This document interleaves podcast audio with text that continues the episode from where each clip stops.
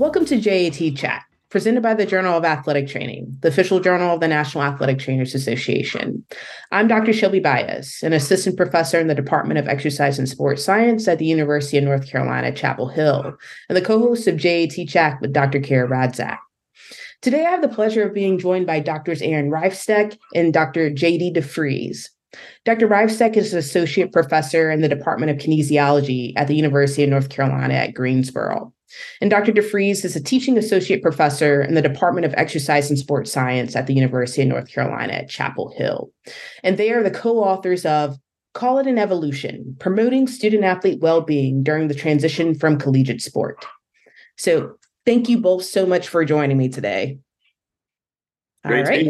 Yeah. So we can we can just jump right in here. So I, I'm going to start off with a very broad question for our listeners. Um, what prompted the development of this brief review, current clinical concepts manuscript on student-athlete transition?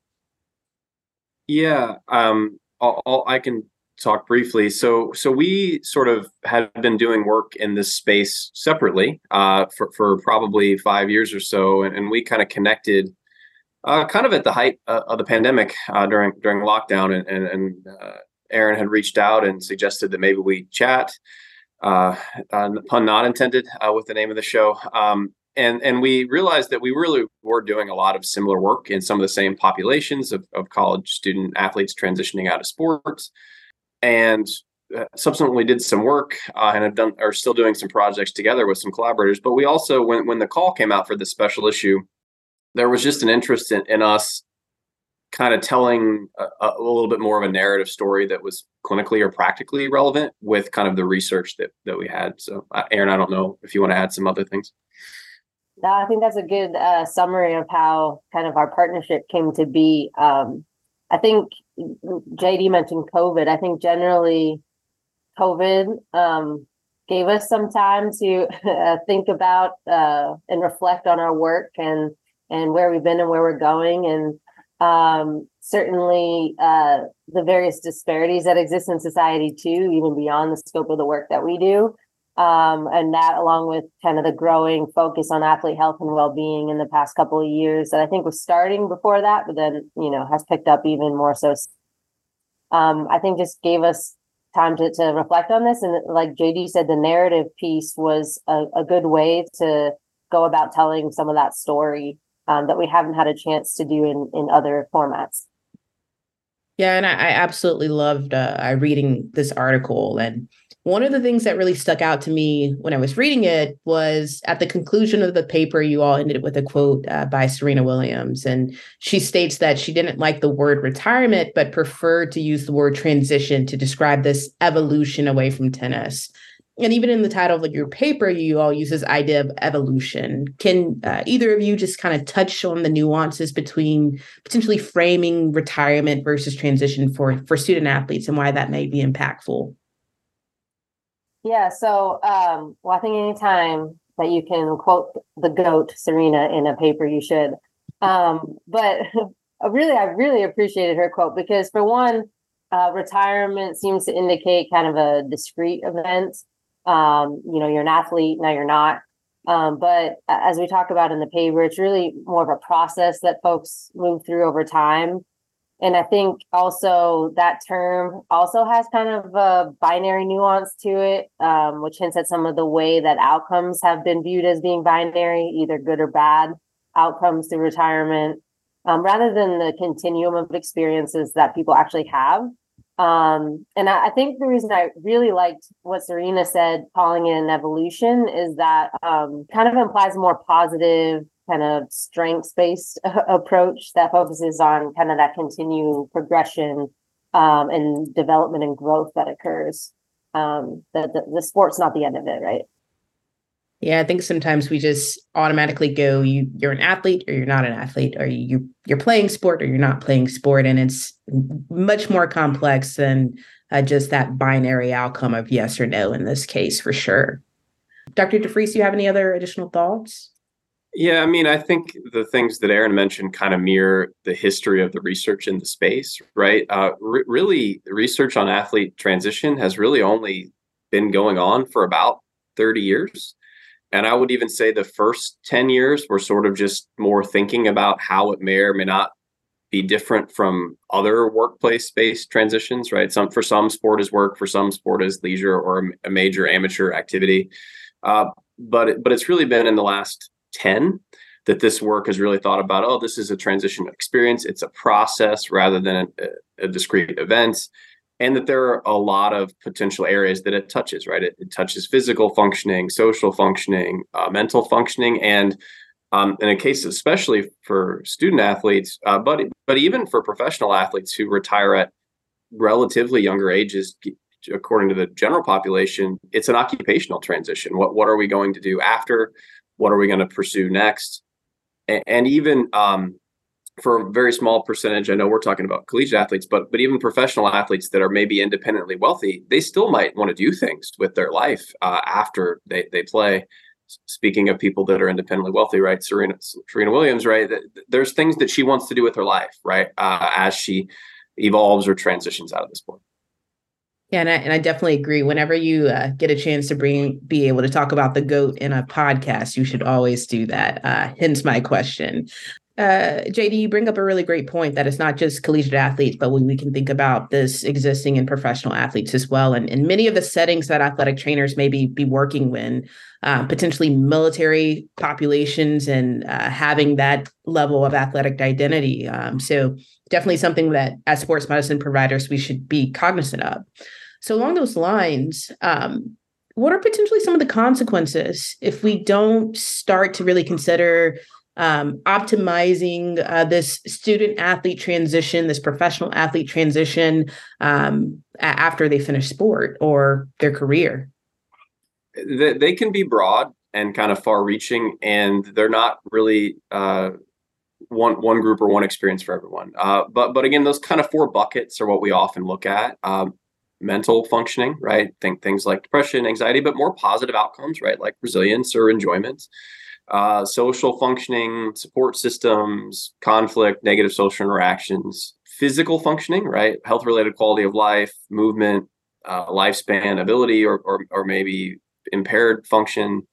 And then a lot of things that might impact occupational functioning, um, such as athletic identity. Um, Erin, I know identity is something that you focused a lot of your work on. Identity crisis is the way that some athletes have described what it's like to transition out of their athletic career, trying to figure out who am I now that I'm no longer an athlete. And um, I know in some of the programming that we've done uh, with uh, graduating student athletes, um, they have commented to us, well, this is the first time anyone has asked me who I am besides being a softball player, right? So that's a really profound thing to be reflecting on when you're twenty-two years old. So certainly there's that identity piece. Uh, a lot of our work has focused on more of the, the physical health-related quality of life, um, which goes hand-in-hand with the mental health. Um, so decrease physical activity without dietary adjustments. Um, that obviously has some impact for metabolic concerns, but also just kind of general self-presentation, um, body image concerns around how your body is changing um, in terms of its fitness, its function, its appearance. Um, and then, you know, this is the space of athletic training, the long-term impact of injuries um, and some of the functional limitations that can come with that.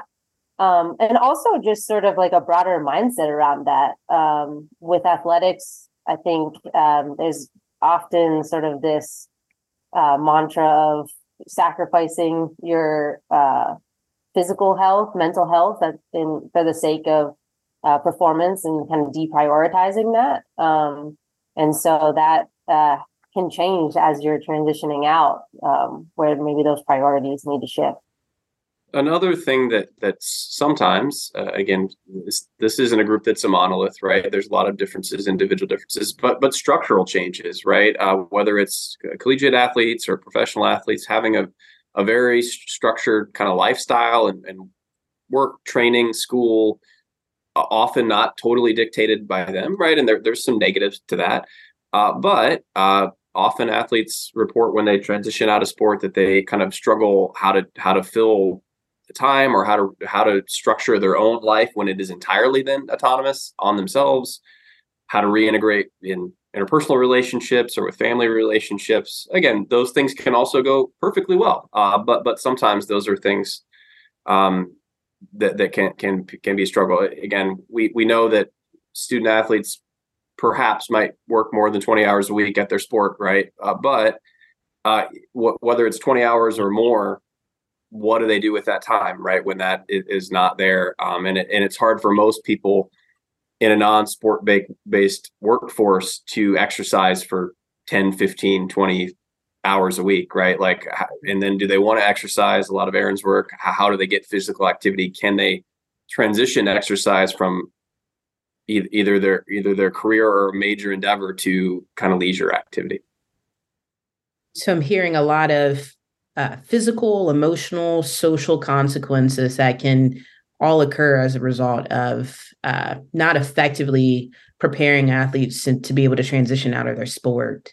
Um, so I, I think probably the next step to on a lot of the our listeners' mind is, what do we do about it? And you all put a, a beautiful infographic in this uh, manuscript that I, I absolutely loved. Um, can you all just kind of walk us through what some of the recommendations you all are, have provided specifically for, for sports medicine providers to help facilitate this transition out of sport? A couple of different recommendations we had in there. Um, for me, I think one of the ones that really stands out that I've been focusing on a lot uh, recently is sort of providing transition guidance to athletes as they're transitioning out in terms of navigating their health outside of that embedded healthcare system. Um, so I was speaking about my work at, at a Power Five school uh, a couple of years back, and um, I talked to one of the women's soccer players, and she said to me, well, I have no idea how to make an appointment to see a doctor. Like, that's all been done in-house here for me. All my healthcare has been, uh, you know, taken care of within athletics. And Um, I don't think she's alone in uh, that experience. I think J D can also speak to um, some of the N F L uh, players' experience as well with the work that they do over at Chapel Hill. Um, but so that is like just a big shift in sort of the structure and um, the resources that are provided to like now having to navigate that on your own.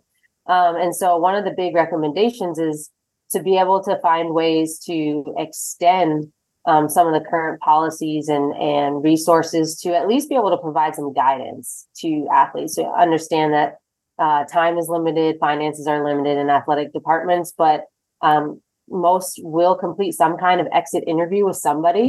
So can that be with somebody in the sports medicine staff? Um, can there be some kind of screening? Um, and then sort of na- directing them to the, to the resources that they might want to uh, touch base on. Um, whether that's nutrition, whether that's um, physical training, whether that is sports psychology um, and navigating sort of the mental piece of it.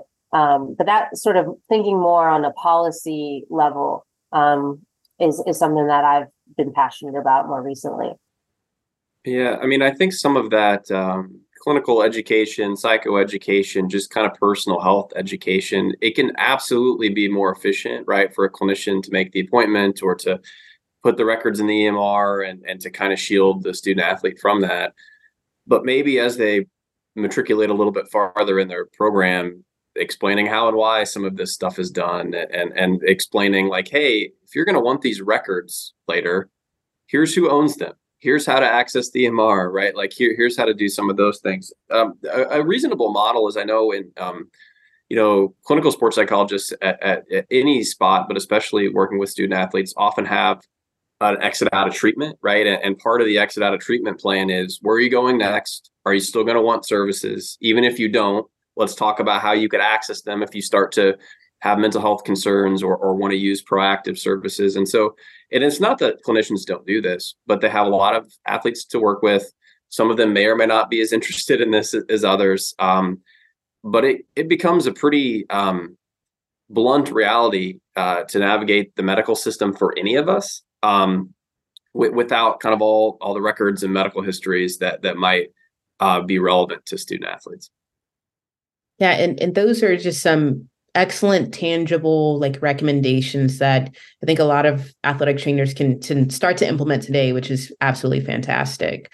Um, I feel like we could talk about this topic for a very long time, uh, but to, to start to wrap it up, um, uh, potentially can each of you individually give me what you consider to be a take-home point? What's the one thing that you want to make sure our listeners get um, from this podcast and, and from reading the, the manuscript? Yeah. And, and I'll even say it's it's maybe a little bit beyond this specific paper, but sports medicine clinicians, sports psychology practitioners, the holistic medical team for student athletes are just so important to athlete transition. Whether hopefully you already know that, and if you don't, uh, we have data that maybe we don't talk about in this paper that shows how important you all are. Um, you they disclose information to you. They're willing to talk about these things. And in many cases, I think probably you're all aware that there are barriers you have to help them once they leave, right? And, and so I think hopefully this paper comes off as as that, like a, a proactive thing. But but certainly I, I wouldn't want anyone to read it to to say that we think there are, there are problems with the providers. That's not in any way what we think. We actually think the providers do good and can do so much more good if we can maybe help with some of the structures around them. I think, you know, athletic training has uh, really been embracing that holistic approach, as as J D mentioned. And so I think in doing that, one of the conversations that um, I've had with uh, uh, one of my athletic training colleagues here, works in college athletics, um, came to this idea of, okay, then we should probably broaden our focus from just return to play, but also return to healthy living. And um, so what does that look like on a day-to-day basis as we're treating um, student athletes, but also then um, as they're transitioning out, how do we ensure that that they're transitioning into um, a healthy lifestyle that um, will foster that holistic well-being long-term? Yeah, and I, I know you kind of asked for one take-home, but I, but I will say one other thing too. Um, This is a critical, criti- critical time for athletes, right? The, the transition process. And I think the other thing that we kind of see in some of our data is that they don't think other people understand that. And they don't think other people can really help them process that. Um, in many cases, they work with clinicians that do help them. Uh, but at least at first, I think they kind of feel a little bit alone.